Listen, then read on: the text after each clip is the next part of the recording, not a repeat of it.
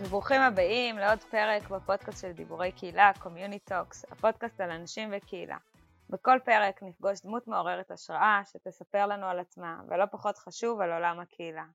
אני ענווה רצון, עובדת סוציאלית קהילתית, מומחית בפיתוח קהילתי וארגוני בסביבה המשתנה, ואיתי דניאל אופק, מנחה לבינוי קהילה בחברה למתנסים.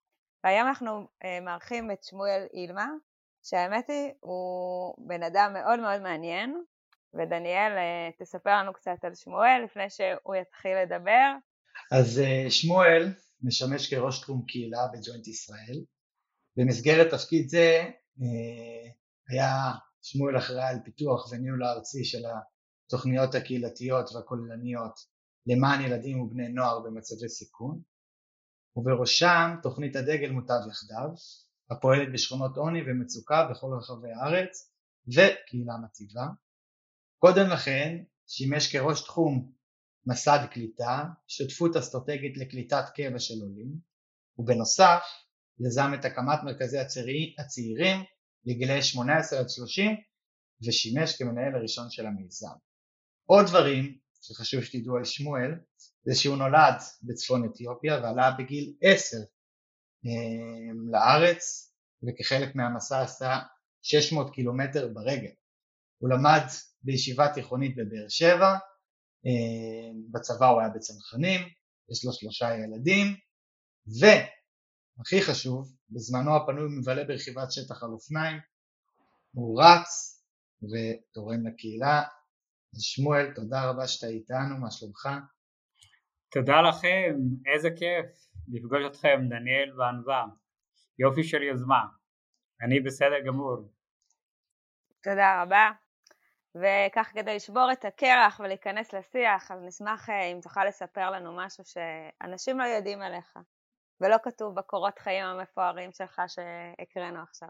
וואו, קודם כל אה, אה, במצבים האלה אני אומר ומברך אה, ברוך שעשני שחור כי ככה אתם לא רואים כמה אני מסמיק לא תמיד אני, נוח לי שמספרים עליי אז, אז מה אנשים לא יודעים עליי? אני חושב שאולי חלק מהאנשים לא יודעים שבזמני הפנוי בשבילה נשמה יתרה בשנים האחרונות הקמתי את אה, יוזמת אה, פורום ירוסלם אה, שהמטרה שלה זה לחדש את הסיפור הישראלי באמצעות הנרטיב של יהדות אתיופיה. היוזמה קמה הרקע מחאת הצעירים של יוצאי אתיופיה ב-2015 שזעקו זעקה גדולה. ואני חושב שמעבר לדברים שנאמרו מאחורי הסיפור הזעקה באה בעצם מבקשה להיות שייכים לחברה הישראלית, להיות שייכים למסורת שלהם, למורשת שלהם, הם הרגישו באיזשהו אה, ואקום. והרגשתי דרכם אה, שהחברה הישראלית לא באמת מכירה את הסיפור אה, האמיתי, את הסיפור לעומק של יהדות אתיופיה ומה שאנחנו מנסים לעשות במסגרת היוזמה זה קודם כל אה, אה, לעשות מחקרי עומק על סיפורי גבורה של דמויות מופת בקרב הקהילה שעשו מעשים באמת שהם פורצי דרך ושהם לא מוכרים, לא מוכרים לחברה הישראלית ואני מוכרח לציין גם, גם לא לצעירים של הקהילה האתיופית. אנחנו מתעדים את הסיפורי הגבורה האלו ואז אנחנו מוציאים בעצם חומרים גם אה, דיגיטליים, סרטונים, ערכים קדע וכן הלאה ואנחנו עושים אירוע, עושים כנס וקוראים למקבלי החלטות, לסוכני שינוי, לפעילים, אה, מכלל החברה הישראלית ואומרים הנה דמות, הנה גיבור שלא הכרתם, תכירו אותו, קחו אותו לשולחן העבודה שלכם, קחו אותו לתוכניות העבודה שלכם ונהפוך אותו לגיבור אה, של כולנו. אז uh, עד היום uh, כתבנו על מספר גיבורים, הראשון שבהם היה פרד אקלום, מי שפרץ את העלייה דרך סודאן בסוף שנות ה-70, לאחר מכן ברוך דגניה, יהודי מדהים עם כריזמה מדהימה שהצליח לגייס את כל יהדות העולם ואת ממשלות ארצות הברית וקנדה כדי לסייע בעלייה שלנו בשנות ה-80. לאחר מכן אם אמרנו שהחברה הישראלית לא מכירה סיפורי הגבורה של יהודי אתיופיה, סיפורי גבורה של נשים עוד יותר, אז החלטנו שאנחנו עושים זום אין על סיפורי גבורה של נשים והבאנו שתי גיבורות מדהימות שאחת מהן היא גם אסירת ציון, נשים לא יודעים שיש גם אסירי ציון מקרב יוצאי אתיופיה. ולאחר מכן בשנת הקורונה החלטנו שאנחנו לא מוותרים וממשיכים את הפעילות בתנאים של קורונה ועשינו כנס דיגיטלי והפעם הוא התמקד בסיפורי גבורה של מנהיגים רוחניים של הקייסים. עשינו תחקיר על שמונה קייסים כדוגמה והבאנו חוברת וכתבנו חוברת שנקראת סוד סומרי הגחלת ואת כל החומר הזה אנחנו בעצם מנגישים לכלל אנשי המקצוע, לכלל הפעילים, לכלל מי שעוסק בשינוי חברתי באתר של פורום ירוסלם, אפשר לחפש בגוגל ולמצוא את כל החוברות הדיגיטליות. מאוד נשמח שתשלח לנו אחר כך את הכישורים ואנחנו נעלה את זה ואני אשמח לשמוע אפרופו העשייה הענפה שלך, תעשה רק מה שאתה עושה בהתנדבות, קצת איך הגעת בכלל לעולם הקהילה. קודם כל אני אגיד שמבחינתי קהילה זה תפיסת עולם, זה חלק מהחיים שלי. נולדתי בכפר אה, קטן של, אה, שהיו בו כ-30 משפחות, כפי שציינת בצפון אתיופיה, במחוז טיגריי, ומבחינתי המשפט שאומר אה, נדרש הכפר כולו כדי לגדל ילד, אני מרגיש שזה נכתב אה, על הכפר שלי ונכתב עליי.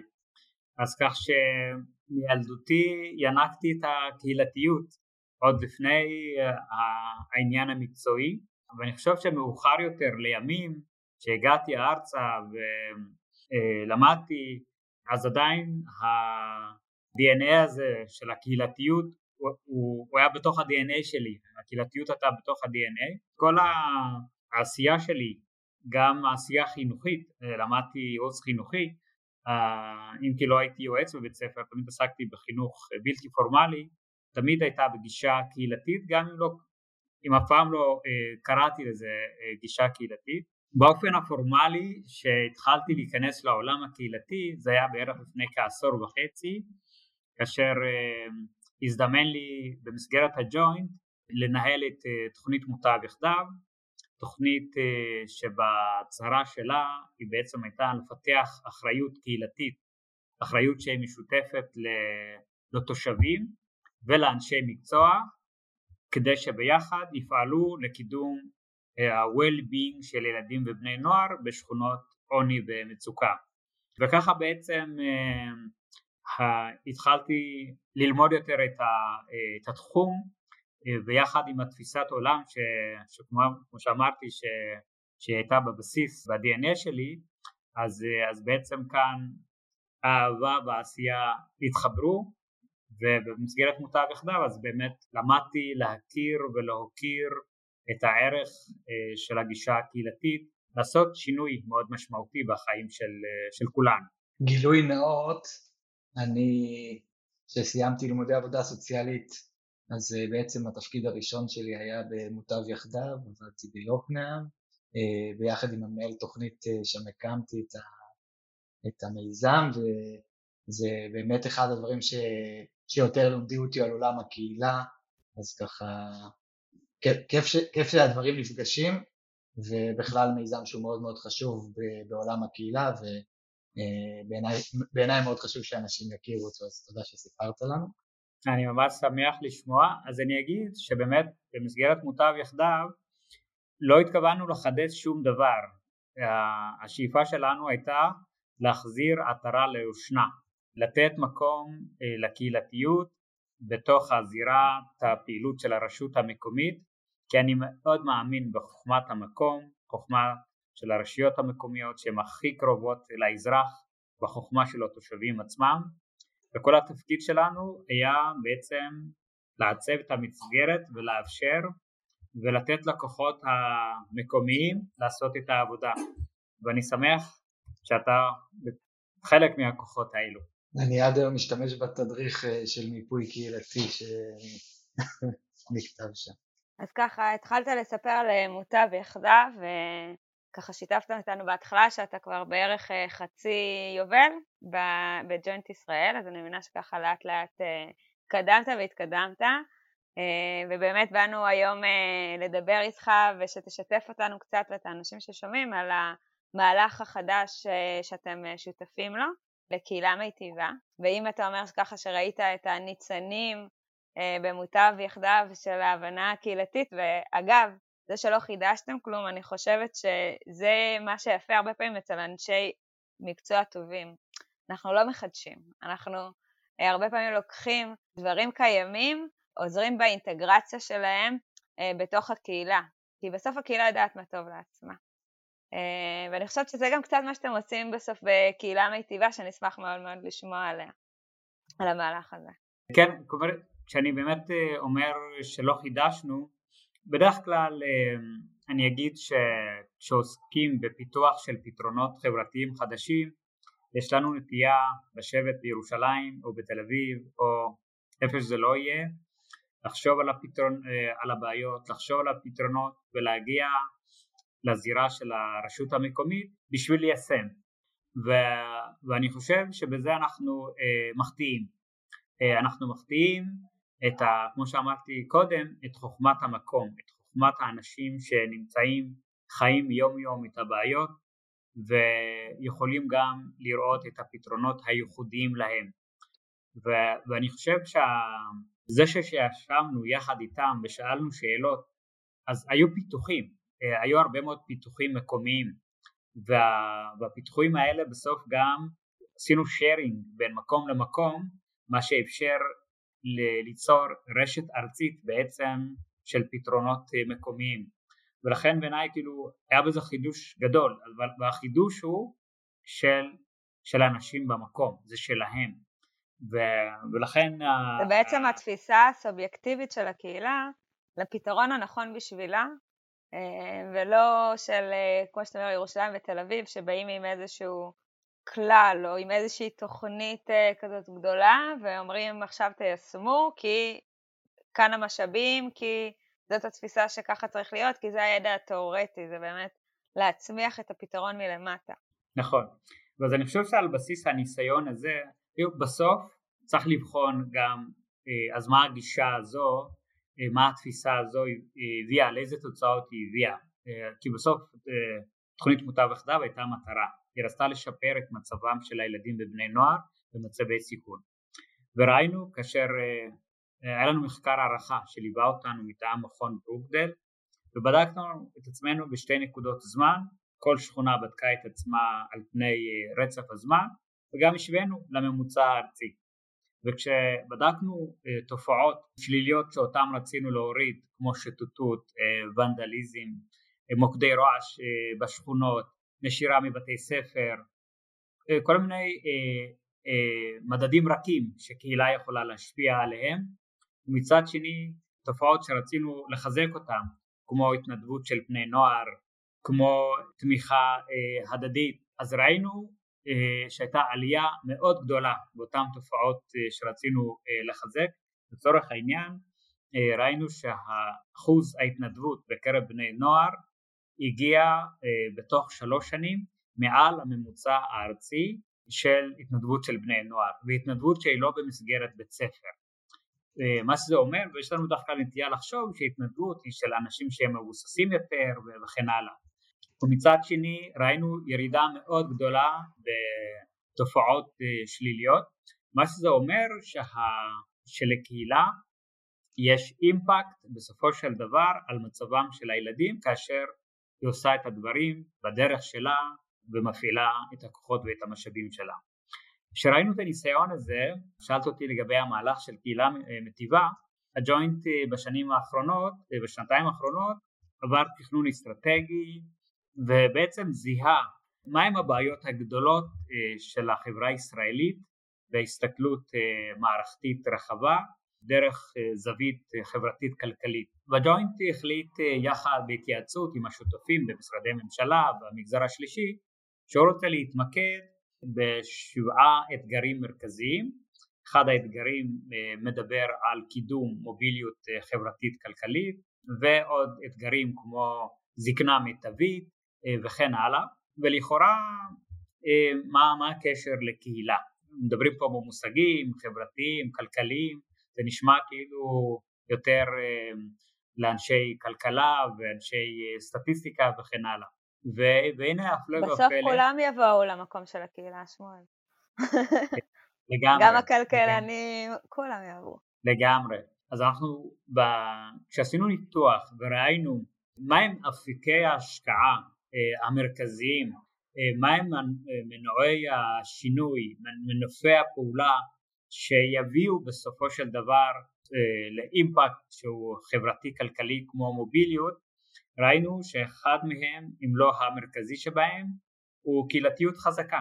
וכשאני אומר ראינו, זה לא רק על בסיס מה שנקרא נדמה לי או מרגיש לי או התנסיתי, אלא זה על בסיס ניתוח של מחקרים.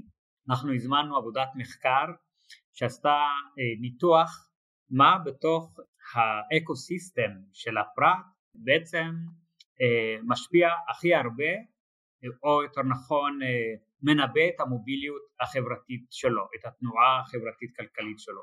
ואחד מהם זה סביבת המגורים שלו. כלומר סביבת המגורים סלש הקהילתיות שלו שבא לידי ביטוי גם בפרמטרים החברתיים שאנחנו מכירים. הזהות והשייכות, המשמעות, הרישות, הביטחון וזווית נוספת זה הזווית הכלכלית המקומית, מידת אה, תפיסה אה, של הכלכלה המקומית ולקהילה יש כוח מאוד גדול להשפיע על, אה, על כלכלה מקומית ולכלכלה מקומית יש השפעה על קהילתיות וגם הזווית המרחבית הפיזית האורבנית. גם איך הסביבה הפיזית שלנו נראית מאוד מאוד משפיעה על קהילתיות. וראינו ששלושת ההיבטים האלו הפיזי, החברתי וה, אה, והכלכלי הם בעצם הם אה, הייתי אומר מרכיבים בתוך קהילתיות רחבה יותר שבסוף משפיעים על המוביליות של הפרט. וזה ראינו את זה במחקרים.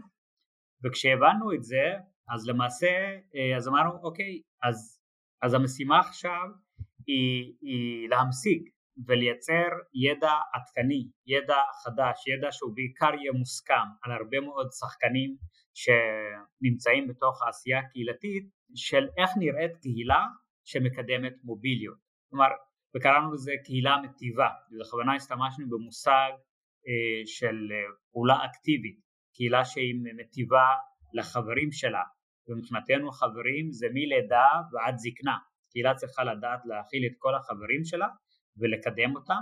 ובשביל זה לפני שנתחיל עשייה היה חשוב לנו שנתחיל בהמשגה מסודרת ובעיקר מוסכמת, כלומר נעשה לזה שיח הסכמות, קהילה מטיבה זה לא מושג אה, שנמצא היום באקדמיה ולא בתיאוריה, אז ביקשנו מצוות מחקר שמלווה אותנו לסייע לנו בהמשגה הזאת ואת ההמשגה עצמה לא רצינו לעשות שזה יהיה רק אה, תיאורטי אקדמי. שוב אני פחות מתחבר לגישה הזו כמו שהבנתם בהתחלה. היה, לך, היה לנו חשוב שהמקורות ידע לזה יבואו פעם אחת אה, מתוך אנשי המקצוע שעוסקים בזה ושאלנו אותם בדיון של כשש שעות שהיה לנו בקבוצות דיון איך, איך נראית בעיניכם קהילה מטיבה, מהי קהילה מטיבה, מהם המרכיבים שלה, מהם הערכים שלה? ולא הסתפקנו בזה. ועשינו מפגש דומה ושאלנו את הפעילים, פעילים מכלל הקהילות, גם מהמגזר החרדי, גם מהמגזר הערבי, גם מהפריפריה הגיאוגרפית חברתית, נשים, גברים, מבוגרים צעירים, אנשים עם מוגבלות, אנשים ללא מוגבלות, כי קהילה יש בה את כל המגוון ושאלנו את אותה שאלה ואז ביקשנו מצוות המחקר עכשיו תעשו לנו את האינטגרציה. קחו מה שמצאתם בספרות, קחו מה שאנשי המקצוע אמרו, קחו מה שהפעילים אמרו ותציעו לנו הגדרה שכולנו נוכל להרגיש נוח איתה. וזה השלב שאנחנו נמצאים, שאנחנו נמצאים בו אחרי תהליך, היה לנו חשוב להתעקש על התהליך הזה וברגע שתהיה ההגדרה כזו אני מקווה שכולנו, כולנו זה למעלה מחמישים גופים שהביעו עניין ללכת למהלך קולקטיבי לדבר הזה, שזה תהיה הגדרה של כולנו, וכשתהיה הגדרה אנחנו רוצים לשאול את השאלה הבאה, אז מה התוצאות שעושות קהילה לקהילה מטיבה? מה, מה מבחין בין קהילה נקרא לזה רגילה לקהילה שהיא מטיבה? כי קהילה כמו שאתם יודעים יכולה להיות גם לא מטיבה. אותי מעניין האם כשתשאלו את השאלה הזאת, האם בעצם תכוונו את התשובות? כלומר, כי כן באתם עם איזושהי אה, תיאוריה או פרדיגמה, נכון? אה, על שלושת האספקטים, הפיזי והכלכלי והחברתי, שזה בעצם מה שיכול לייצר אה, מוביליות, שזאת בעצם המטרה לכאורה של הקהילה המיטיבה. אה, ואז מעניין אותי אה, האם השיח או השאלה של התוצאות תהיה פתוחה, יהיו פתוחות, כי, כי יכול להיות שבעצם האנשים או השטח לאו דווקא יתפסו אה, מוביליות חברתית כקהילה מיטיבה. אני מקווה שזה אה, מובן, השאלה שלי. המוביליות החברתית היא, היא בעצם ייעוד. אנחנו באים ואומרים שקהילה מיטיבה יכולה למלא הרבה מאוד אה, תכליות או ייעוד. אנחנו פה הדבר היחיד שאנחנו מכוונים זה שאנחנו באים ואומרים אנחנו רואים בקהילה מטיבה בין, ה... בין היתר כמערכת שיכולה לקדם מוביליות. עכשיו, ואז אנחנו אומרים, אוקיי, אז, אז בואו נראה רגע איך נראית לפני כן הקהילה המטיבה. עכשיו, מבחינת התוצאות זה לגמרי פתוח. אנחנו ביקשנו מצוות המחקר אה, לא להמציא תוצאות. אה, בואו תשאלו, בואו תחקרו מה יש בספרות, מה האפשרויות, ושוב, בואו תשאלו אנשי מקצוע, בואו תשאלו אה, פעילים, ואנחנו נעשה תהליך, בסופו של דבר אנחנו נבחר את התוצאות שמתכתבות עם שלושת עולמות התוכן ש, שבחרנו, uh, כי בסוף צריך לעשות איזה שהן בחירות, זה התחום החברתי, התחום הכלכלי והתחום האורבני, ואז uh, ברגע שיהיו התוצאות המוסכמות, הדבר הבא שנרצה לעשות עליו שיח זה אז איך אנחנו מודדים את זה, כלומר אז אם אלה התוצאות אז איך מודדים את זה? שוב שגם את ה, את ה, את ה, שעל המערך של המדדים גם נסכים עליו. כי בטח אתם תסכימו אותי שהיום אה, דניאל מכיר את זה מהחברה שמובילה אה, עם המדד אה, הקהילתיות. לא כולם מודדים. לא כולם נמצאים במקום שהחברה נמצאת. וגם המדד של החברה הוא כרגע הוא מחייב את החברה. עוד לא מחייב את הגופים האחרים שעוסקים בתחום הזה אנחנו היינו רוצים... אני רק אגיד שכשאנחנו אומרים החברה, אנחנו מתכוונים כאן לחברה למתנ"סים. החברה למתנ"סים, יש רק... כן. כן. לא החברה למשקאות מרכזית. לגמרי. או the company. כן, זה כמו אצל העורכי דין, מעתה כאילו החברה זה... כן, בידיעה. כן. אז היינו שמחים שבעצם אותו מערך מדדים, א' יתבסס על מה שקיים, לא להמציא שום דבר חדש. אה, אלא לעשות אה, סינכרון בין דברים קיימים ושניים שהוא יהיה מוסכם על כולנו כלומר לצורך העניין אני לא רוצה להזכיר שמות אבל שגוף א' וגוף ב' וגוף ג' ירגישו שזה, שזה של כולנו בסוף האימפקט שאנחנו רוצים אה, להגיע אליו הוא כתוצאה מההשקעה של כולנו ביחד. גם בסוף זה יוצר שפה משותפת. לגמרי.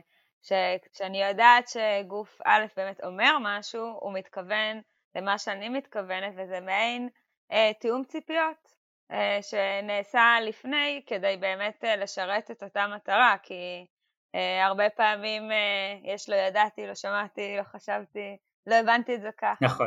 אה, אז זה ממש אה, כמו מקרא כזה. ואפרופו השפה המשותפת, הדבר הבא, ברגע שיהיה לנו את המדד שאנחנו רוצים, זה עניין של, פר... זה, זה מאגר של פרקטיקות. יש המון פרקטיקות שפותחו ועובדות יפה ואנשים לא צריכים להמציא את הגלגל מחדש. אנחנו רק צריכים לראות שיש הוכחה לכל פרקטיקה ופרקטיקה. זה יכול להיות הוכחה מחקרית, הוכחה על בסיס ניסיון, ואז בואו נאסוף אותם, ניצור לעצמנו בנק משותף, ואז כל אחד מאיתנו שירצה לקדם איזשהו משתנה מסוים בתוך מערך המדדים, הוא יוכל לבחור את פרקטיקה א' ולקדם, הוא יוכל לקחת פרקטיקה ג' כדי לקדם את יעד מספר 3 בתוך המדדים. והדבר האחרון שנרצה לעשות לפני היציאה לשטח, וזה בעיניי אולי הדבר המרכזי, הוא איך עובדים ביחד. אנחנו כולנו אלופים באמת אה, אה, לדבר על שיתופי פעולה, אבל לעבוד ביחד בשיתוף פעולה זה אתגר לא פשוט אה, לרובנו, ומה שאנחנו אה, מתכננים לעשות זה לעשות שיח אמיץ ולהגיד בוא ניקח רגע בסופו של דבר קהילות המרכזיות המשמעותיות הן קהילות המקום, הן הקהילות הגיאוגרפיות והן נמצאות בתוך הרשויות המקומיות, בתוך המרחב הזה.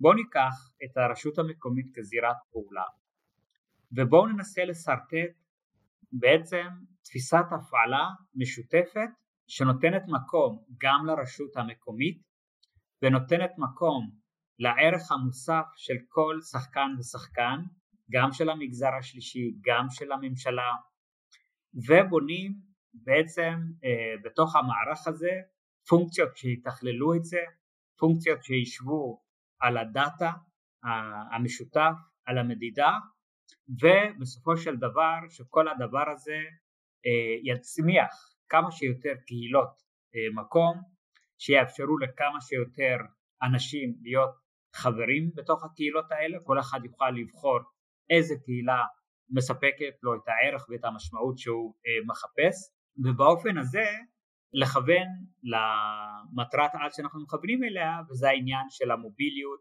והשיפור של האיכות חיים. ובשביל שזה יקרה אנחנו נרצה בעצם לבחור ביחד איקס מקומות להתנסות, נניח נבחר עשרה יישובים ואנחנו אה, אומרים, נסכים על הקריטריונים ואומרים באותם מקומות אנחנו נפעל לפי אותו מערך שנסכים עליו, לפי, נפעיל את אותו גוף אה, ידע שנסכים עליו ואז נראה אם ביחד אנחנו מצליחים לחולל שינוי כמו שאומרים בשפת האימפקט שמזיז את המחוג. לא שינוי קטן שאוקיי הקמנו פה שתי קהילות ו... והצלחנו לשפר את המסוגלות שלהם וכן שזה חשוב, אלא ממש ברמה של עשינו תנועה מאוד אה, משמעותית של המחוז ואני משוכנע שנעשה את זה.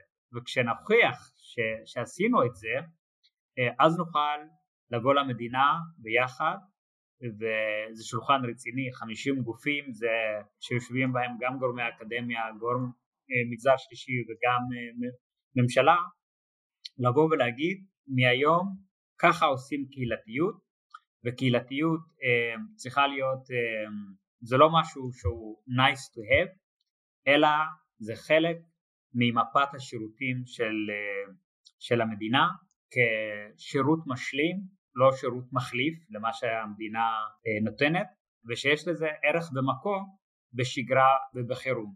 אני חושבת אבל גם שכל כך הרבה גופים אה, חברים בזה אה, גופים שעובדים עם קהילה ביום יום, יש איזושהי תחושה גם של ownership, כאילו של איזושהי בעלות, ויותר קל לי ליישם את זה, מאשר אם זה מגיע מכל מיני מקומות שלפעמים יש, אתה יודע, מגרד בגוף כזה כשאומרים לך לעשות, יש כאן איזושהי תחושה באמת של דווקא כי זה כל כך הרבה שותפים, שכולם עובדים על אותו דבר, מספר גופים במשרדי ממשלה שהם שותפים מרכזיים, ומספר עמותות וארגונים אה, שנמצאים בתוך הדבר הזה, אה, אז התהליך ההטמעה של כל האנשים שנמצאים בשטח הוא כבר מגיע מראש, כמו שאמרנו קודם על השפה המשותפת, אבל גם של תחושה של בעלות, כאילו עזרתי לייצר כאן שפה חדשה, אה, ולא רק קיבלתי שפה חדשה. נכון, ואני לגמרי מסכים איתך ואני גם אני מוסיף, אני חושב שהתהליך הזה, אם הוא לא יצמיח ו- ויעצים כל שותף ושותף, אה, אז אנחנו נפספס. כלומר, המהלך הקולקטיבי בסופו של דבר זה לא רק שכל גוף יתרום למאמץ משותף, אלא שגם המאמץ המשותף יזהה את הערך המוסף של כל אחד, כי לכל אחד, אחד יודע נגיד להכשיר מתנדבים ולהפעיל אותם, השני יודע לתת הכשרות, ואם נשכיל לעשות הצרחה של חוזקות וחיבורים, אז אני חושב שם יהיה המבחן וזה גם מה שיאפשר איזושהי קיימות לאורך זמן ואנחנו נהפוך, נהפוך סוג של לקהילה של בוני קהילות, כלומר לראות בנו בשולחן עצמו כסוג של קהילה ואנחנו ממש רוצים אה, להשקיע בזה. אני אוהבת שאתה אומר אה, בנו, אה, כאילו כל השולחן. זה כבר מראה את השותפות. כבר מייצר שותפות. אה, שמואל, זה מרתק, אני חושב שזה מהלך מדהים ואני מצפה לו מאוד, זה שם את הסיפור הזה של קהילה וקהילתיות במרכז, כמו שאתה אומר, שאנשים באמת יבינו אה, את החשיבות של הדבר הזה ולפחות ממה שאתה מתאר זה באמת מהלך ששואף אה, לייצר הסכמות, אז המון בהצלחה. אנחנו ככה מגיעים לקראת הסיום, זמננו עומד להיגמר. אני רוצה לשאול אותך שאלה. אה, אנחנו נשמח מאוד אם תספר לנו על איזשהו טיפ שיש לך לעבודה בקהילה, לכל אותם אנשים שפועלים בקהילותיהם שלהם ויוכלו ללמוד מהניסיון שלך. קטונתי, אבל אה, אם בכל זאת אני צריך להגיד, אז אני אגיד שאני חושב שכדי לעבוד עם קהילות ולהצליח, צריך לבוא עם הרבה מאוד צניעות, עם הרבה מאוד אה, מוכנות להקשבה. אה, בדרך כלל אנחנו באים לומר דברים, באים אה, לשפוך את התורה שלנו. אני חושב ש... לשמוע את עצמנו. כן, נכון. אני חושב שמתוך המקום הזה של צניעות והקשבה לומדים המון מאוד, לומדים אה, לזהות בדיוק את נקודות הכאב של האנשים ומתוך הנקודות הכאב גם אתה מוצא את הפתרונות וכשאתה נוגע במקומות האלה גם היכולת של האנשים אחרי זה להשתמש באותם פתרונות שמתפתחים היא בלתי, אני, אני, אני אגיד אפילו מוגבלת, כלומר uh, זה מעבר למה שאתה יכול לתכנן, כי אנשים מרגישים שזה משהו שהם uh, סימנו אותו, זה משהו שהוא כואב להם, זה משהו שהם היו חלק מהפתרון שלו, אז הם גם השתמשו בו, ו, ולכן אז אם אני יכול ככה כטיפ, זה מה שהייתי נותן לאנשים, תשמרו את זה ככה לאורך כל הדרך, כי הרבה פעמים גם אם אתה בא עם התכונות האלה בתחילת הדרך אז איפשהו באמצע אנחנו נוטים לשכוח וכל הזמן כאילו מעת לעת לדעת לעצור, להקשיב ולהמשיך. חשוב. אז הגענו ממש אה, לשאלת הסיום, שגם השאלה האהובה עלינו, על דניאל ועליי, כי אנחנו כל פעם שומעים באמת אה, תשובה מרתקת אחרת, ונשמח אה, לשמוע את התשובה המרתקת שלך. איפה אתה רואה את עולם הקהילה בעוד עשר שנים? בעוד עשר שנים. קודם כל אני חושב שהקהילתיות היא תהיה חלק מתפיסת אה, חיים. אני חושב שאחרי כל הפוסט נקרא לזה המצב שאנחנו נמצאים בו אנחנו נבין שבסופו של דבר הערך והמשמעות עם כל זה שדיברתי על מוביליות וכן הלאה והשכלה נמצאים בתוך קהילתיות. כי השכלה וכלכלה בלי קהילתיות זה כמו גוף בלי נשמה.